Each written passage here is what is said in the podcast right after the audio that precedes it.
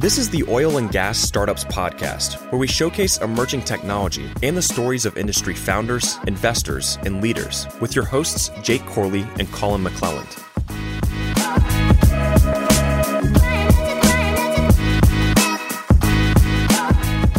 What's up, digital logheaders? Welcome back to another episode of the Oil and Gas Startups Podcast. What up, Colin? What's going on, man? We've been busy. Yeah, I've been busy. Busy with accountants, attorneys, none of the fun stuff. None of the fun stuff? Why can't we go do some cool stuff? I know. Well, I'm going to Denver next month for Vertex. You get to have all of the fun. I'll be in New Mexico. You'll be in Denver. Yeah, New Mexico sucks. So. Hey. Watch it. Sorry for anyone I just offended, but it is what it is. So we're sitting here with Rachel Alney, CEO and founder of Geosite. How are you? Also from New Mexico. Also from New Mexico. We're at New Mexico, though. Watch it with that New Mexico shade. We're at, though. Southern New Mexico. Okay, so my only beef is with Eastern New Mexico, like Hobbs type area, you know, where the oil field's at. It's not a nice place, so Ruidoso is nice. No, I like those parts of New Mexico, so don't take offense to it. You're good. So tell us a little bit about Geosite and what you guys are doing, just kind of at a high level. Yeah, at a really high level, Geosite is essentially an enterprise software meant for spatial data. We first came up with the idea working with the U.S. military, and then from there, we started to realize there were a lot of other industries that had a lot of logistics and planning issues and really distributed operations and a sensitivity to risk that mirrored the military. And so we started to look at other industries. And of course, oil and gas, you know, became our focus on the commercial side. But ultimately, what we're most excited about is that we've been able to form partnerships with all of the largest satellite companies. And so there's been, you know, increased interest in using a lot of these assets for, you know, detection and monitoring of remote assets, but a lot of times for people who are outside of the space industry, it's really hard to know what data's out there and what information might be helpful and what analytics might be helpful. And there's a really steep learning curve. And what we've managed to do is create a software that automatically brings that data to people. And so, you know, when we talk about our company, we talk about it as being both a marketplace and a management tool for spatial data. And so that's everything from satellite imagery to drone imagery to remote sensing imagery. You know, one of the things we've started to build in is, you know, our customers are able to put their IoT platforms on there as well. So whether that's having, you know, a visual representation of their SCADA systems, the ability to see their GPS trackers, their monitoring systems, all of that, you know, on a single common operating picture was the ultimate goal. Okay, so for the oil and gas companies, what are they really using the geospatial data for, from what you found? Yeah, so there are, you know, three use cases. You know, one that I think is just a bit of my own vanity, thinking people care about space. The other two are the actual applications. The first is the ability to actually use satellite imagery without having to understand it, right? Like I mentioned. But the two really, really important applications are both around the ability to create better plans, actually knowing what's happening in areas without having to actually be there, right? Okay. So the ability to look out, see new roads that haven't been mapped, see things that, you know, you didn't know were there, being able to monitor competition, being able to better leverage assets and optimize planning. As part of that, it's the ability to coordinate with your team on those plans. And so right now, a lot of the software that's available for people to work on anything spatial is built for engineers. You know, it's things like Esri, or it's other, you know, mapping and planning tools that you might have one or two people at the organization who know how to use, and they become kind of the funneling point for the information, which means that that information gets distilled down and information gets lost before it reaches the other people who might need to use it. Mm-hmm. And so creating a system that is extremely intuitive and is meant for non-engineers gives more people at the organization access to that information throughout more of the process, right? And so you have less stuff falling through the cracks. And because of our work with the military, we of course have really granular ability to segment out who can see what information, right? Which becomes really important in the oil and gas industry, where you have a lot of contractors, you have a lot of people who might be working on one project, but not other ones, right? They might know about, you know, well, A, B, and C, but not D, E, and F. And so you need to be able to organize people among those projects. The second part is there is a rapid increase in the number of distributed sensors that people are using, whether that's tracking systems, you know, various monitoring systems that now are reporting back rather than just staying local in terms of the information. And each of those data sets right now are going into their own platforms. At best, it might be a visual platform, but it's a standalone platform for that one sensor. Yeah. At worst, it's feeding into an Excel spreadsheet, right? Mm-hmm. Which, you know, great, we'll color code it. That'll help us tell what's going on, but it's still an Excel spreadsheet. And that data is much more relevant when you see it spatially combined with other information that's happening. And so the second real use case is as people are deploying more and more information collection systems, the ability to bring that together is really what we're all about. And so for our company, there were two things that we decided really early on. We would never create data and we would never provide analytics. And part of that was we wanted to make sure that we didn't compete with anybody that our customers would need us to partner with. So if we started actually collecting our own data, if we started producing sensors, things like that, and then providing the dashboard on top of it, we couldn't necessarily let the customers onboard any data they possibly wanted to use. And so it's this ability to aggregate data from these different sources, which is the second piece, which allows these companies to better see what's going on, to, you know, remove redundant equipment and people from the field because they can actually tell what's going on. They can optimize the resources that they have in the field. So for you guys, it's more of a, if I understand it correctly, more of a data management play, aggregating everything from the deep data silos, but with such a heavy emphasis on the geospatial data, correct? Yeah, exactly. And part of that is that, you know, there have been a lot of studies lately that show 80% of data has a spatial component. So ultimately, most of these data sets are spatially referenced, even if it is stationary, right? And being able to look at that in context to other data sets that aren't stationary or that may be changing, like the rest of the landscape, is really important. And so, yeah, it's spatial data aggregation. Okay. This is a really specific question, but have you guys seen any mineral funds in oil and gas that are using satellite imaging or any type of spatial data to monitor rig count and rig activity to see where the rigs are moving to? Have you guys seen your platform being used for that? So our platform hasn't. There are a lot of analytics companies that are starting to provide some of those insights, where I would say that information combined with ours becomes interesting is, you know, we work with an analytics company called CrowdAI, and they're able to basically look at the entire Permian Basin or anywhere else and say, okay, here are all the places where equipment is showing up. You know, we can show notifications of stuff is here, stuff is not. Here's what, you know, the models are showing is, you know, fracking versus non-fracking. Here is like the different types of activities that are going on. And those sorts of algorithms are really specifically trained for different applications. But what happens is you want to be able to combine that with your own proprietary information, your own information about, you know, who owns what. You want to be able to combine it with parcel data. You want to be able to combine it with visual data so you can verify those analytics that you're getting. And so it's really once people want to combine that analytics data with actual operations that it becomes really interesting, and that ability to share that data out safely. Okay. So you guys aren't providing any kind of, is there any kind of visualizations? I know you said in. Yeah. Okay. Absolutely. So there's visualizations, but there's not analytics. Correct. Okay.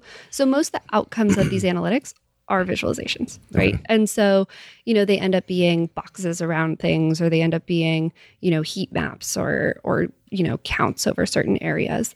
That sort of stuff could be displayed visually, right? And so if you're displaying that visually and you're also displaying, okay, here's where our people are, here's what we're doing, you can start to associate these data sets a lot faster because it's all in one place rather than looking across different platforms and trying to correlate all of that data in your head. Humans are pretty bad at statistics and math and a lot of things that computers are very good at. So every time I see somebody trying to like combine these data sets in their head, I'm just like, oh, this is a recipe for disaster. So trying to avoid that. Absolutely. So we got introduced to you by one of our friends from Cathexis. He said, hey, you got to talk to Rachel. Extremely smart, be a great fit for the show. Let's talk about you for a minute and your background. So you're from the Bay Area, or you're from New Mexico, but you live in the Bay Area now. Where did you go to school? Yeah. So, you know, actually, I hold something against Houston. Here we go. Now I'll be the one. Oh, it's your turn to take a shot now. We have a lot of Houston listeners on this show, so be careful. Oh, man. Go for it. I mean it. So how did I end up in the Bay Area was a function of I applied to, you know, all the top schools. There's only one I didn't get into. What school? I mean. Rice. Yeah. Okay. Yeah. Got all the other ones. Well, I was like, come on, guys. Yeah. Really? but maybe it turned out okay, right? So I got my bachelor's and master's at Stanford, both mechanical engineering. At the time, I had started to work really heavily with the military. As my senior capstone in undergrad, worked on a wearable light for UH-60 Black Hawk pilots who were flying with night vision goggles. Went on from there, I kind of ended up with a reputation as being the person who spoke both military and nerd. And so every time, they'd bring delegations to Stanford. Let's unpack this a little bit. You were just like, I just started working with the military. I was like, okay, let's. And all of a sudden, I'm like the go-to expert. Okay, so wait, how does that happen? Does Stanford just pair you up with like military people, or were you like hanging out at the bases, talking to people? There are probably like three compounding things here, right? So the first is I grew up in southern New Mexico, right? My mom was, had two engineering degrees, electrical and ceramics engineering. And so I grew up going to missile range, right? So for me, driving onto a base where there's like a machine gun pointed at you just feels very normal to me. Yep. a little bit desensitized to that maybe. And so when I got to Stanford, a lot of the projects that were available just weren't super exciting to me. It was a lot of, what I would call nice to haves, right? And I always felt very compelled by national security. And so I always wanted to work on projects that I felt really driven to work on, which, became part of this company, of course. And, the other two factors are, I think people don't realize just how involved in national security Stanford is, right? Both Ash Carter, the Secretary of Defense under Obama, and Secretary Mattis, they both came from Stanford, right? And so there's a lot of activity there with the military. And the third, of course, I had access to UH-60 pilots. My husband flew UH-60, so I was like, great, I'll give you guys this technology. He was, he had this... they call them finger lights that you wear when you're flying. And I was like, this is garbage technology. And so I just started making stuff for him and his friends. And it, went from there. So I kept getting pulled into all sorts of projects after that point. And so ended up getting linked up with, special operations teams and Cyber Command, and a bunch of other stuff was going on. And that's actually how I ended up doing my PhD, which was still in the engineering department, but was much more org theory. It was for Cyber Command and the NSA, and it was innovation in necessarily bureaucratic and hierarchical organizations. So if you have a large organization where you need bureaucracy, you need hierarchy, because it's really dangerous. People can get hurt, laws can get broken, there's a sensitivity to risk, and yet you need to bring in new technology and you need to enable engineers to do new things and take those risks while also managing that risk, right? And it was a really, really fascinating PhD, and I got to work on a bunch of other projects in the meantime. And that's actually where I ended up coming up with the idea for the company. I was working with a special operations team. In the past, I had already worked on a study with the Air Force on what the space industry looked like. They ended up having a casualty due to their inability to pull together different data sets, right? They have access to exquisite data, but if it's in different silos, being able to pull that together really rapidly and correlate different information can be really difficult. And so I got a little bit angry, to put it lightly. I was kind of fed up, and I was like, this is 75% a bureaucracy problem, 75% a people not playing nice and putting data into one platform issue, and it's 25% a technology problem. And I realized, I might be the right person to work on this, since I've literally studied bureaucracy and know enough about technology to be dangerous. And so, that's basically where it started. Our very first contract was with Special Operations Command. And then from there, we work with the Air Force really heavily now on bringing together data sets. And it's been pretty exciting. So when you obviously this is kind of what bridged you into starting Geosite. Are you a sole founder, or did you have a co-founding team when you kind of started bringing this all together? Yeah, so there were a lot of people that contributed to starting this company. I did end up being a solo founder, not necessarily on purpose, just, things kept moving and suddenly I had funding and I was building the team. But in the early stages, there was an active duty SEAL at Stanford who was getting his MBA. And he was like, he had reached out to one of his friends who's a ranger there and was like, hey, I want to do something that's actually going to make an impact in my last year of my MBA program. Who's doing things that are going to last, that aren't just school projects? And he was like, you have to find Rachel. And sure enough, at the time I was just starting to think about, okay, I'm going to leverage my skill set to start something that will both have a national security impact as well as a commercial impact. Which industry is most broken right now? How can I help push technology forward? And so he worked on it with me for about the first year. And of course, as an MBA student, he was helping me, go through all of the, run through the numbers of different industries and make sure the total addressable markets made sense, that, the cocktail TVs made sense, that this could actually be a profitable business. And so that was extremely helpful early on. And then now he's off commanding somewhere. And it's always great having had him around because, this is my first time running something, right? I've never run a tech company. I've never led a team of more than, maybe three. And even then, it's like very informal leadership, just on class projects sort of thing. And so I was able to spend a lot of time with him being like, okay, how do I make sure that I'm driving my team and pushing them, but not overwhelming them or draining them or burning them out? And how do I deal with delegation when I'm completely task saturated, right? And so it was wonderful having him around to kind of give me that sort awesome. Of training. So what year was it when you kind of started commercializing Geosite? And so really just this year is when we started looking at commercial markets, right? So our first contract with Special Operations Command was last year, about a year ago. And then we just signed 2 contracts with the Air Force this year, which is really exciting. We're actually going to be putting our technology in people's hands and letting them use it than just looking at it and thinking about it and developing it, right? There's a big difference there. And then, once I felt like that was stable and, we had started to make the impact that I was excited about, it was time to select the next industry. And I ended up picking oil and gas, based on a couple of things. I think this industry is ready to adopt technology. If you look at other industries like real estate or insurance, they're not there yet. It's still only hype. And I think oil and gas is right on that cusp of flipping over to people really deploying a lot of amazing things. And part of that is I think that the average age of decision makers in oil and gas has decreased rapidly.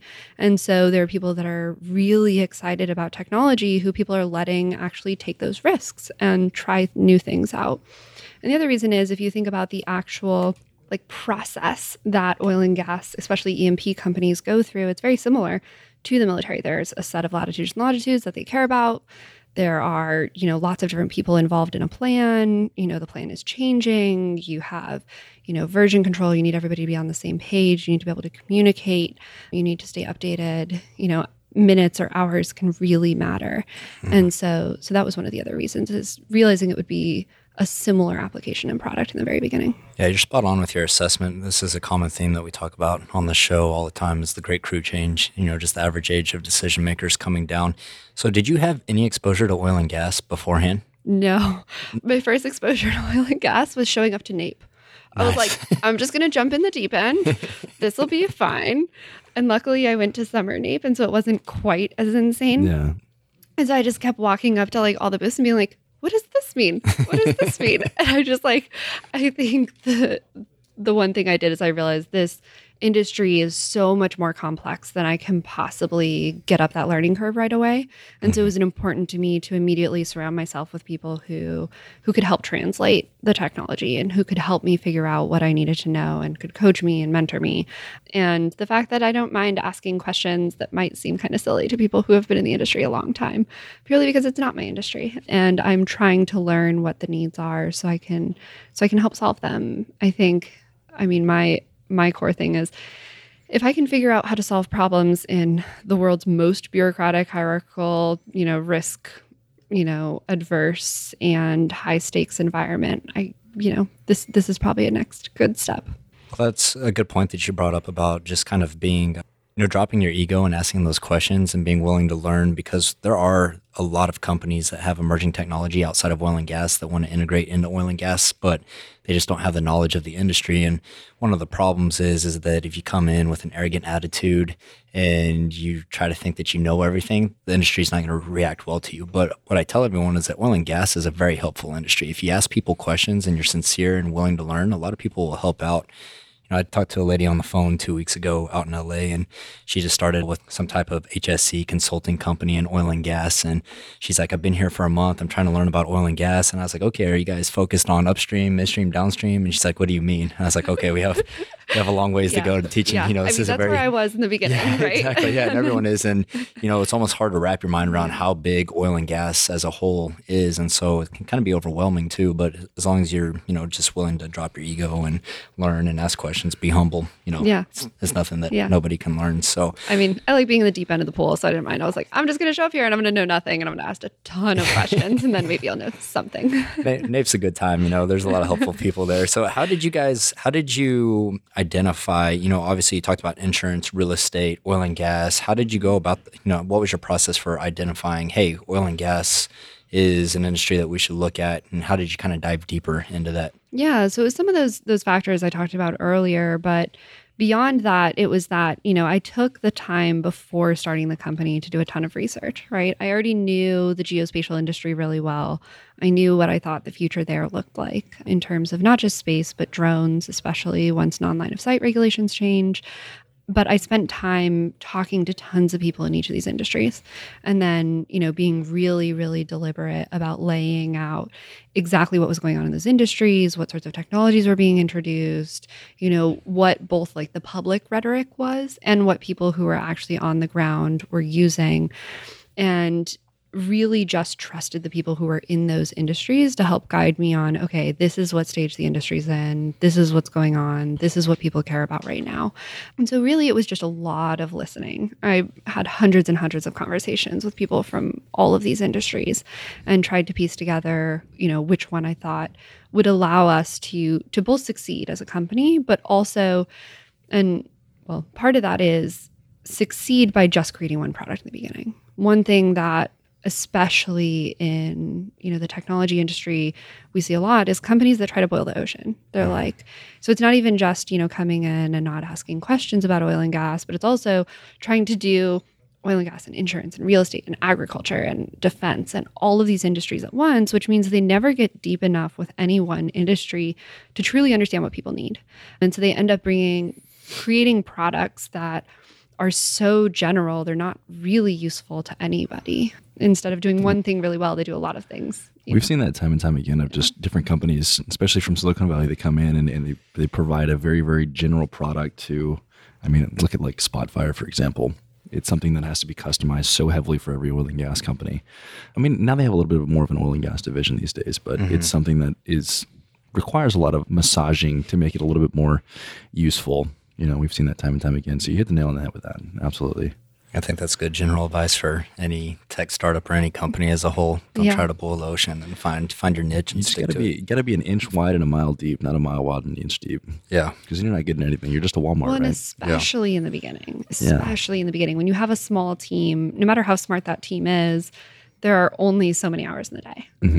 And you can only learn so much at a time. And so you're just never going to get to that depth. Once you're a bigger company, you can start to have lots of different verticals, but those are essentially different teams, right? And so you can't be across all of them with one team. I mean, how could you build out the product? I mean, it's hard enough to build a product in one industry and really understand the needs of, you know, what is the value proposition? What's the business offering for that? But if you're trying to tackle like six different industries and trying to build a product for each one of those, you have pretty much six different development teams, six different support teams. That's very, very expensive, but it doesn't really make sense.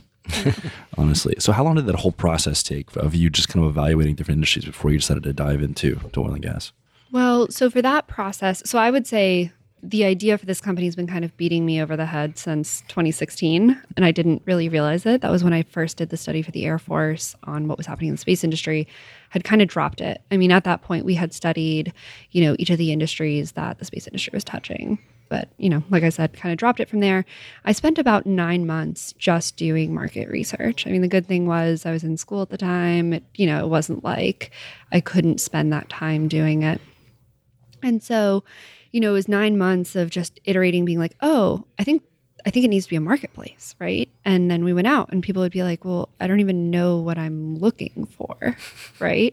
I'd be like, oh, well, you know, you have Digital Globe, you have Planet, you have Airbus, you have all these things. And they're like, Google doesn't have the satellites. And I'm like, oh, interesting. Okay, this isn't just about getting access to the data. It's also about helping people, like lowering that barrier to entry for people to use new data types, right? And so that was the first insight. And then the next one was, wow, this data is really exquisite, but actually people don't even have a coordination platform. People don't even have a place to put the information, even if we can give it to them, where their entire organization can use it, right? And so it was a series of insights as we talked to each of these industries, and it was over the course of 9 months, and it was really drilling down what the needs were in each of those. And we still have that data, right? And we're going to continue to check back with it to see what we want to do about other industries well in the future. But for us, you know, once we got down into it with, you know, a few really great people who were spending a lot of time with me, walking me through, okay, here's exactly how from an idea all the way to production, you know, a well comes to be, right? And being able to map out that entire process, that I was able to say, okay, this is the actual product that will produce value. This will actually make people more efficient. It will drive cost savings. It will create efficiency, right? It will decrease the amount of time it takes to get the well to production. It will actually create value. Hence, I can charge for that value, right? Mm-hmm. And that's the essence of business. You can't charge people if you're not generating value for them. And so yeah, it took a while. I think it takes time, especially if it's not a home industry. Whereas with the defense side, I had spent time with these teams. And so I knew, okay, here's what their process looks like. Here's what's broken. Here are the bureaucratic and political things at play. Here's how we're going to handle them. And so that was a much quicker answer. Mm-hmm. So moving forward, are you guys going to be focused on one industry over the other? Are you going to attack the military and oil and gas industry simultaneously? How does that kind of look?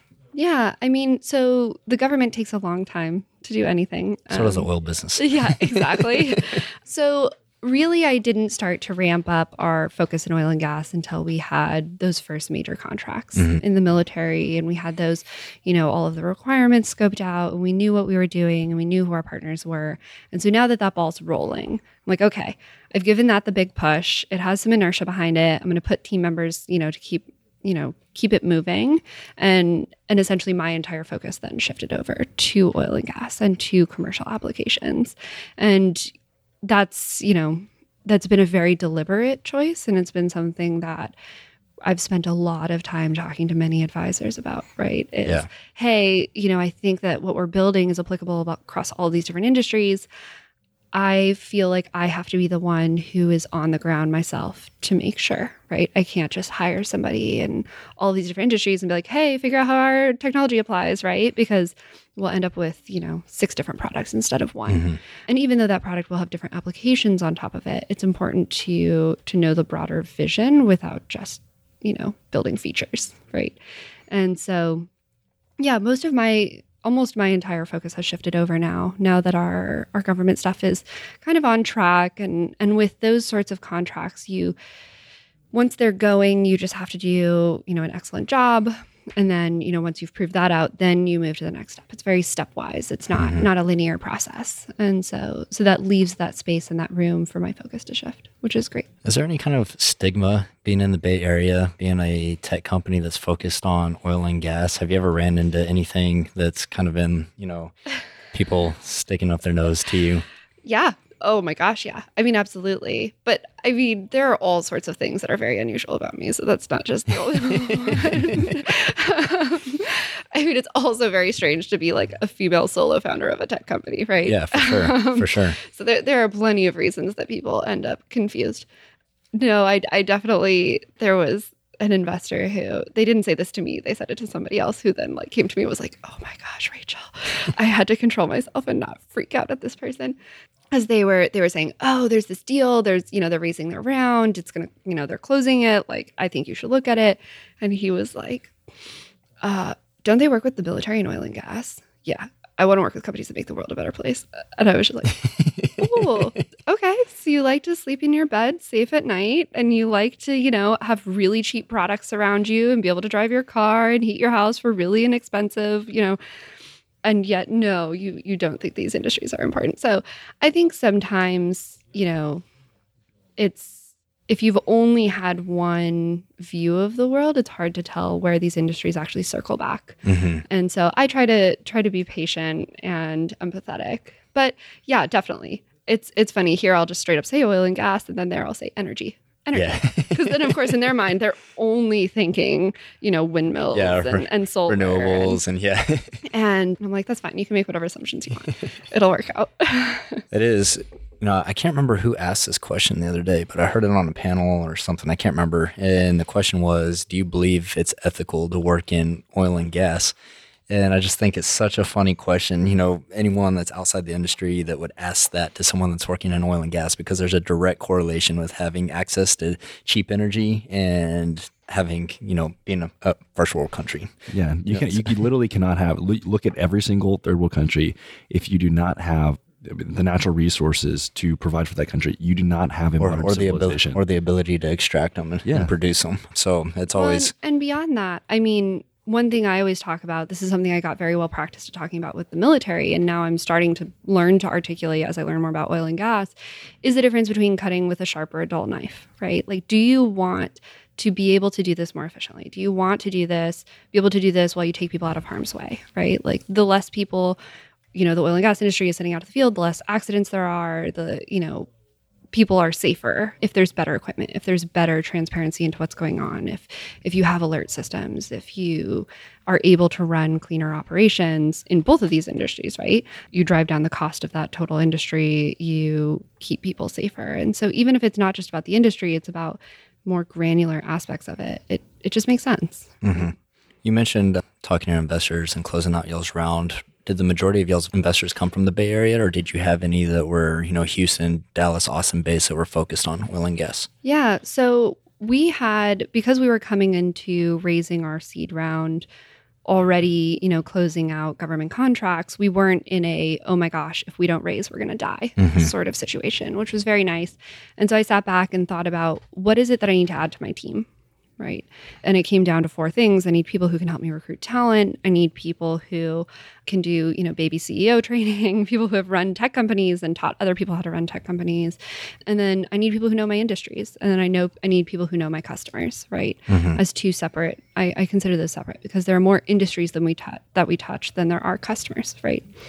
And so I basically, in my mind, had segmented out our fundraise to make sure that we hit all of those buckets. And so we ended up with investors from each of those sections, which was really great, which meant, you know, there was a section of it that I was like, okay, at least this much of it, I want to make sure to raise from people who know the oil and gas industry or who are in the oil and gas industry and can help advise and steer and coach me and tell me when I'm way off base and have a vested interest to do so, right? And to help me have conversations and learn and build out our product. And so, you know, Cathexis has been awesome. Mm-hmm. Mark introduced us. He's amazing. If anybody out there is looking for funding, go find Mark Friday. He's super helpful. But I think he's been really patient and understands that it's not my industry, right? And so finding, you know, people like that will be very open with me and who know what we're doing has been great. It's definitely a different investment scene here in Houston. Yeah. And it's a very different type of investor. And less Patagonia-vest. A lot less Patagonia-vest, a lot less blue bottle, you know, cold brew. Well, can we talk about this a little bit? Yeah. Because there are so many discrepancies between the investors here and the investors on the coast, whether that's Silicon Valley or New York. And so what are some of the main differences that you see with the groups here compared to groups in the Bay Area? Mm. I mean, the main one is I think Bay Area VCs are more used to taking more risk. Mm-hmm. I think many of the investment firms that I've seen in Houston are connected to PE funds, right? And so they're used to investing in things where they can look at, you know, financial track records, they can look at revenue projections, they can look at all of this, you know, numerical data to base and justify their decision. Mm-hmm. But when you're working with a company as early stage as mine, we don't necessarily have that yet, right? Yeah. We can look at what we think the industry is doing. We can look at the fact that, you know, the geospatial industry is doubling in, you know, the next 3 years and only has one main dominant player. We can look at the fact that, you know, IoT devices are just skyrocketing. We can look at overall industry trends, but we can't necessarily say, okay, here's exactly what our revenue looked like, you know, last quarter and the quarter before, and here's our projections, and here is all the data on how we're going to be profitable. And so I think Bay Area investors are used to that, and often they want to see your numbers just to know that you're thinking about it and that you're being diligent, but they never trust your numbers, and so they don't really care. Ultimately, what they measure everything against is the founding team, overall industry trends, and, you know, whether or not they think the customers are ready, right? And so I think the signals that the investors look at here are very different from the signals that people look at. It's been a pretty serious problem for oil and gas startups the last several years because there is this major gap in the market for early stage financing, and for the reason that you just pointed out. You know, you go to coastal VCs, they'll take more risk on an early stage, you know, maybe pre-revenue startup, to where here, you know, there's just not access to that capital. And it's getting better, especially over the last year or so. But, you know, it's definitely, you know, you can look at the valuations that you can get out of Silicon Valley to compare to, you know, what you get here in Houston. Cost of capital here in Houston's always kind of been high if you are able to secure early stage funding. It's just also hard to go to Silicon Valley and be like, so oil and gas, and they're just like, no, we don't understand it. We don't want to invest in it. On that point, I mean, one of the things that was kind of a driver for us to start this podcast was, you know, I had several coastal VCs reach out and like, hey, where can we learn about what's going on in oil and gas tech? And at the time, there wasn't a place where you could go hear about all the technologies and what was happening as a whole. And so that was a driver for us starting the show. We always said we wanted to bridge the gap between Silicon Valley and oil and gas. So it's kind of why we started doing that. Now you see, you know, you have Founders Fund and who else? Plug and Play, a couple of other active VCs from Silicon Valley that are focusing on oil and gas. So if you're in Silicon Valley and you listen to the show and you're a VC, let us know. Yep, send us a message. Founders Fund listens to us. Or if I'm Ian, I'll tell you what I actually think of them. Reach out to Rachel. She'll give you the dirt on them.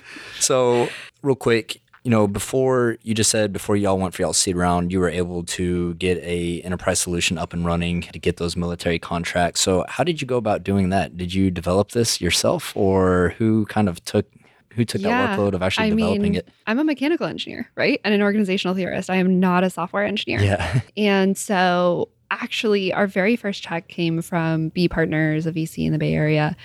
And they legitimately invested in the company when it was me and a PowerPoint. So back to like people being willing to take risks. They're like, this woman who is not a computer scientist is telling us about this software that she's going to build and it's going to change the world.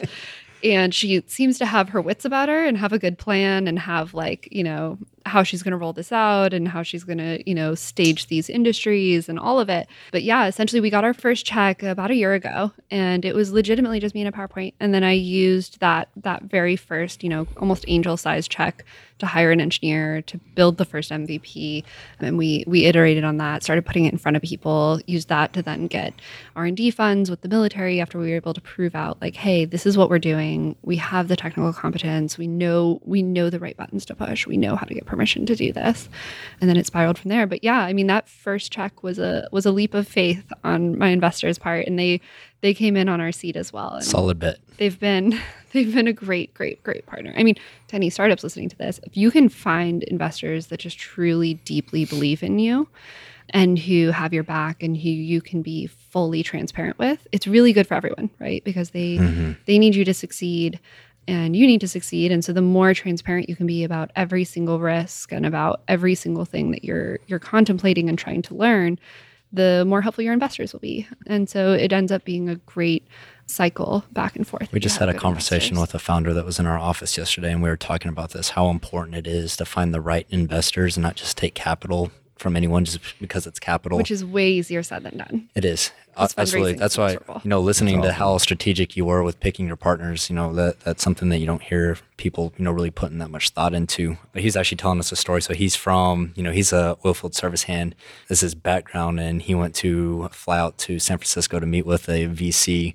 And that VC took 5 minutes with him and was just a complete asshole from the sounds of it. And the minute he mentioned oil and gas, the guy was like, nope, and send them out. And so, you know, just because there's a capital firm that's interested in you, maybe even give you a term sheet, doesn't mean that they're necessarily the right partner. But like you said, if you're in a position where you do need the capital, you don't always have that luxury of being picky. Yeah. But, so before we wrap up, what are y'all's plans for the rest of 2019? I like to ask this question. I know it's a broad question, but obviously you're making a heavy push into oil and gas. We can narrow it down a little bit. Are you guys going to focus on growing in upstream sector, midstream? Do you guys have your sights set on any oil and gas related goals for the end of the year? Yeah, I mean, the primary focus as to the, you know, we were talking about the actual projects and types of activities people are doing on the platform. And so obviously upstream has made the most sense for us. oddly enough, we've had a little bit of a few things start to snowball in midstream as well. And so we might end up kind of switching our focus there. I'm trying to learn both as fast as possible, but, I can only sponge up information as quickly as I can. But, the main focus for the rest of 2019, we only have 6 months left, is to find really great partners, right? Not just customers, but partners. So customers who are willing to come in with us, spend a lot of time with me, with my engineers, saying, hey, this is what it's doing now. Here's what we really need. And we need those first customers who are going to help drive the functionality of the platform and be really heavily involved. So that's the goal for the rest of 2019 is, closing in on those and then working really closely with those customers in the same way that we did with the military early on to, sit down with the end users and make sure that we were building what they needed. And that's the main focus there. Awesome.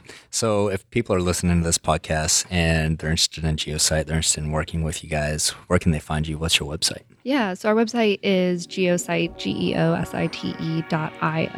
Okay. We also have a Twitter. It's just @ Geosite on Twitter? Inc. Yep. I'll have to add you. Don't laugh when you see my handle. It's the oil god. I just never changed it. It's just stuck. So, all right. So if you're listening and you guys want to reach out to Geosite, you can go to their website. Are you on LinkedIn also, Rachel? Yes, I am. Awesome. So we'll have your LinkedIn in the show notes. Appreciate you taking the time to come out on the show. Really excited to see what you guys are working on. Thank you. All right, guys. If you enjoyed the show, please take 2 seconds to give us a rating and review. If you have any questions for us, we've been talking about doing a Q&A for a long time and we haven't done it yet. So if you have any questions, reach out. We get questions all the time privately, but say, hey, it's for a show. Maybe we'll do a Q&A episode one day. Like we said, check out Rachel, check out Geosite, and we'll catch you guys in the next episode.